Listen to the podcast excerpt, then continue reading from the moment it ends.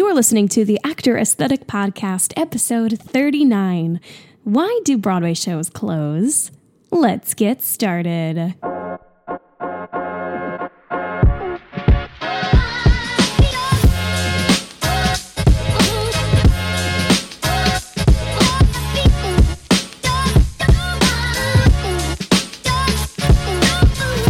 Hi, guys. What's going on? It's Maggie Here. Welcome to the Actor Aesthetic Podcast. If you are new to today's podcast, then welcome. The Actor Aesthetic Podcast is produced every single Monday for your enjoyment, and show notes are found at actoraesthetic.com slash podcast. You can also follow me on Instagram, slide into my DMs at Actor Aesthetic, or join our Facebook group, the Actor Aesthetic Tribe. All links are in the show notes. Now let's get on to the show.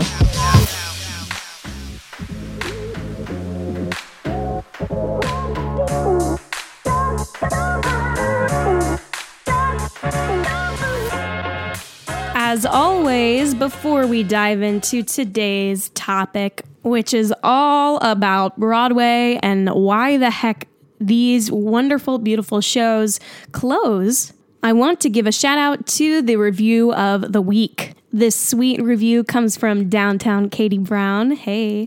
And she says, This is an incredible podcast for anyone who is an actor, college student, or just a hopeful dreamer in high school. Maggie is so insightful about what it takes to be an actor in New York. She's like my theater big sister. Wait, that made me so happy. That was really, really sweet. What an amazing review.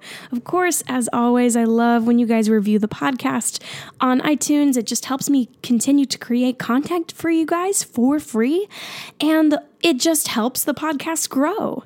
If you're listening to me today and you have an Instagram, go ahead and screenshot this episode and post it on your Instagram so that we can let other people know about this little theater family that we are creating.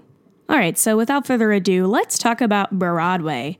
As of recording this, it's been recently announced that four pretty big Broadway shows have set their closing dates. Those four shows are The Cher Show, King Kong, The Prom, and Be More Chill. In addition to that, we also have the short lived My Fair Lady that's closing. Kiss Me Kate is also closing. The plays Burn This, all My Sons, What the Constitution Means to Me, and Ink are also all closing soon. But oftentimes we wonder when a show is truly good, when a show is really good, and I felt this way about the band's visit when it closed, is why? Why are the shows closing? What happened? Some people tend to ask why do Broadway shows ever have to close? Why can't they just stay open forever? So I wanted to outline a few reasons why Broadway shows don't last as long as we'd like today, because I want to remind all of us that the theater industry is a business. And sometimes we get caught up in the idea that everything is creative and for the good of the world and that we're making a difference and we're telling beautiful stories. That's all true and that's all amazing. But also, Producers need to make money. Theaters in New York City and real estate in New York City is really expensive. And sometimes shows have to go to desperate measures to make sure that they can stay on and make as much money as possible for as long as possible. So, here are a couple reasons why these shows in particular and why shows in general all at some point have to come to an end on Broadway. The first reason is the obvious is that they are not selling enough tickets. Probably the most obvious reason on this list is that shows will post closing notices when they are not making enough money. And when you take into account the literal skyrocketing operating costs and huge budgets to properly run Broadway shows, producers cannot always keep shows open when the financial losses are so staggering. No one wants to lose money. In general, it takes millions millions to run a show per month. And if there are not enough ticket sales per week, it becomes probably impossible to keep the show on stage with all of those enormous expenses.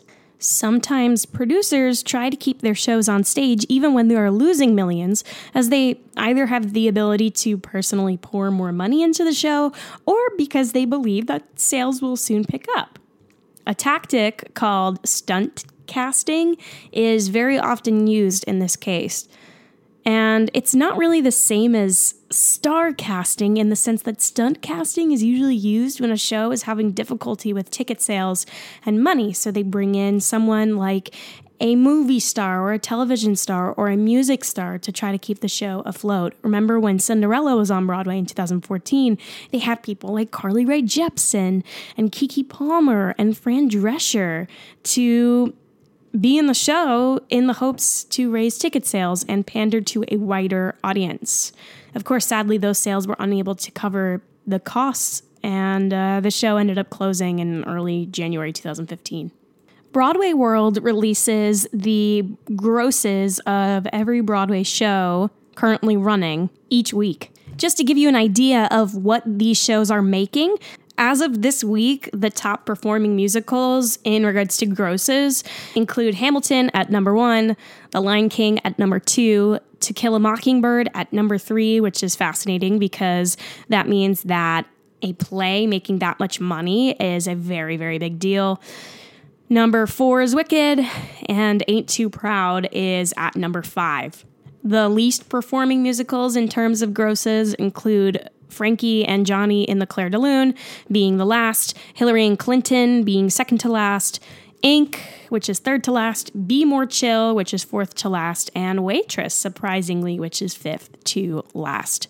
Another reason Broadway shows close could be because it's just literally a limited engagement, and especially with plays, some Broadway shows specifically only have a limited run as opposed to shows that are open ended. These productions may announce their Broadway closing date at the same time that they announce their opening date and theater. Occasionally, these shows run for just a few months with the possibility of extension if ticket sales are impressive. For example, we recently saw Jez Butterworth's The Ferryman, directed by Sam Mendes, extend its Broadway run all the way through July 7th, 2017. That was already a play on Broadway that had transferred from the UK and was set to be a limited engagement run. However, because ticket sales were doing super, super well, I mean, it was hitting the millions in the first few months that it was running on Broadway. Producers decided to keep it going and keep it going on Broadway because it was making good money. Another reason why shows close on Broadway is because maybe it's just not commercial enough. This is a huge factor that accounts for why many Broadway shows close. It's because they're not commercial enough. Hit shows like The Lion King and Book of Mormon and Wicked and Hamilton are perpetually sold out with premium tickets nearing the $500 range. These commercial shows not only attract the New York crowds, but more importantly, their worldwide appeal causes tourists to come to New York with hopes of finding affordable tickets. On the other hand, most shows do not reach that level of commercial success and do not attract those wide enough audiences. In the case of Be More Chill, it originally had a wide attraction to audiences merely because it was like a cult favorite, a cult classic. It had a large younger following for many years before it ever hit a Broadway stage. But unfortunately, that appeal doesn't last for that long. And when that audience dries out, you run into the problem of having to appeal to a wider audience.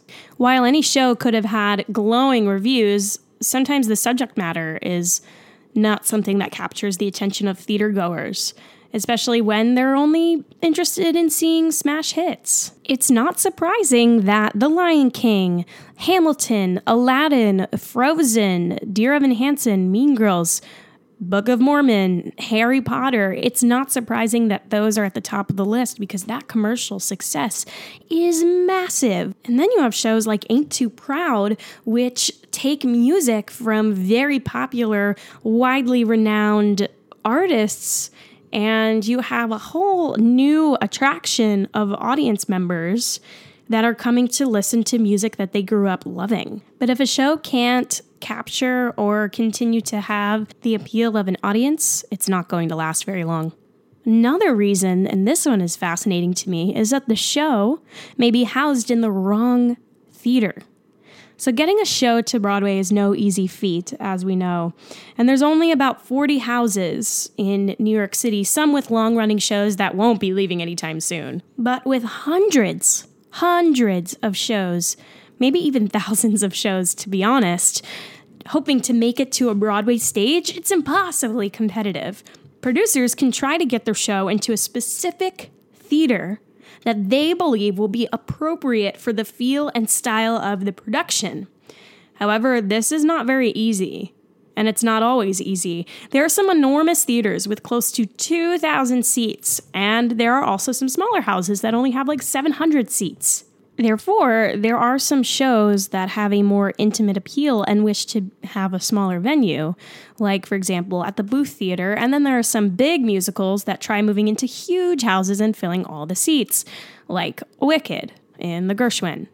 That being said, not all the shows move into a theater that might be considered appropriate when taking into account the feel and commercial appeal of the show. Sometimes, Shows are expected to do incredibly well financially. However, they move into larger theaters and are unable to fill as many seats as was originally projected. Let me bring up the example of On the Town, and this show ran for 28 previews and 368 regular performances before closing in September of 2015. So it played at the Lyric Theater, which has over 1,900 seats. If you've gotten to catch Harry Potter and the Cursed Child, that's the show that's currently playing at that theater. If you've gone to that theater, you know how big it is. For the majority of the run of On the Town, specifically during the summer, the musical really struggled to fill more than 60% of the seats. I do believe that there's a strong possibility that this show would have run longer if it was in a smaller theater, because when you put that into perspective, 60% of 1900 is over 1,100, which means they were still selling really well and selling more seats than many of the other theaters. But from a producer's perspective, if you are paying for the real estate of a massive theater and you are not making that money back in seats because you're not selling enough to cover that cost, you want to close that show ASAP. There are other reasons out there why shows may not make it like the marketing campaign maybe wasn't strong enough, or maybe there's just terrible word of mouth. Maybe the celebrity in the show's contract runs out. Maybe there are poor reviews, bashing from critics. Maybe the theater owners honestly want to just house a new production and sales have fallen below an agreed amount. Or a show simply slows down and loses steam. However, ending a Broadway run doesn't mean it has to just end. Not all Broadway shows are successful. Some shows close much too early, even if there were excellent reviews, brilliant cast, and dedicated fans. There are definitely a couple shows on my list that I wish didn't close as soon as they did. Big Fish was amazing. I'm sad that that one closed quickly. Jason Robert Brown's Parade closed super fast. Obviously, it had really dark subject matter, and it only ran 84 performances. Bridges of Madison County that one closed on Broadway after only 137 performances. And Bright Star, too, if you remember that being on Broadway, that closed within four months of opening. But again, if a show closes on Broadway, that doesn't necessarily mean that it's the end for the show. If a show is not touring or playing on Broadway, it has the possibility to be licensed, which means that the rights may be released for the show to be performed. When a show is still performing a New York run, it would not be licensed as there is a worry that regional productions could potentially affect ticket sales. Think about it. There's never been a school production of Wicked. This may include regional, community theater productions, or high, high school productions, which can be hugely successful. Seussical, which ran on Broadway for only 198 performances in the 2000 2001 season, did not have the easiest time attracting audiences and selling a lot of tickets. However, as we know, as we theater people know, despite its closing on Broadway, it is consistently one of the top musicals to be produced in schools. According to an article posted in 2018 by NPR, the top performing musicals in high schools included Beauty and the Beast, The Addams Family, The Little Mermaid, Into the Woods, Cinderella, Shrek, Seussical, Little Shop of Horrors, The Wizard of Oz, and Annie. Not surprising, yeah? So let's talk about what all of this means in regards to this current Broadway season, especially after all of the glitz of the Tonys fades away. Three shows have already closed, and their fortunes were made clear even before the Tonys. That includes King Lear, which closed the day of the awards itself, while Gary and Hillary and Clinton followed suit in short order. None had grossed enough to sustain their planned runs, and only Gary was able to nab more than a single Tony nomination. They all closed each about a month ahead of schedule at a severe loss to their investors. So each of those plays were severely impacted by ticket sales. Those investors are sitting pretty relative to the ones backing the prom, however. The Prom, which is a $13 million musical, set August 11th as its final night. After a couple of months of goodwill and seven nominations, what I found out is that its producers played a valiant long game, taking out multiple loans to float the show through a very rough winter. But that just wasn't enough to keep it afloat even despite a national profile boost in the form of Ryan Murphy's new Netflix adaptation. I'd say that the prom's producers were probably in the tightest of spots this spring. To have any chance of recouping their costs, they needed to really win big at the Tonys and become a genuine sellout hit, but they came out empty handed, and because of that, they are now deeper in the red than they would have been if they had just been snubbed and cut their losses early which is really interesting because nominations, Tony nominations, can be a blessing and a curse for underdogs. Speaking of underdogs, we have Be More Chill, which is also closing August 11th.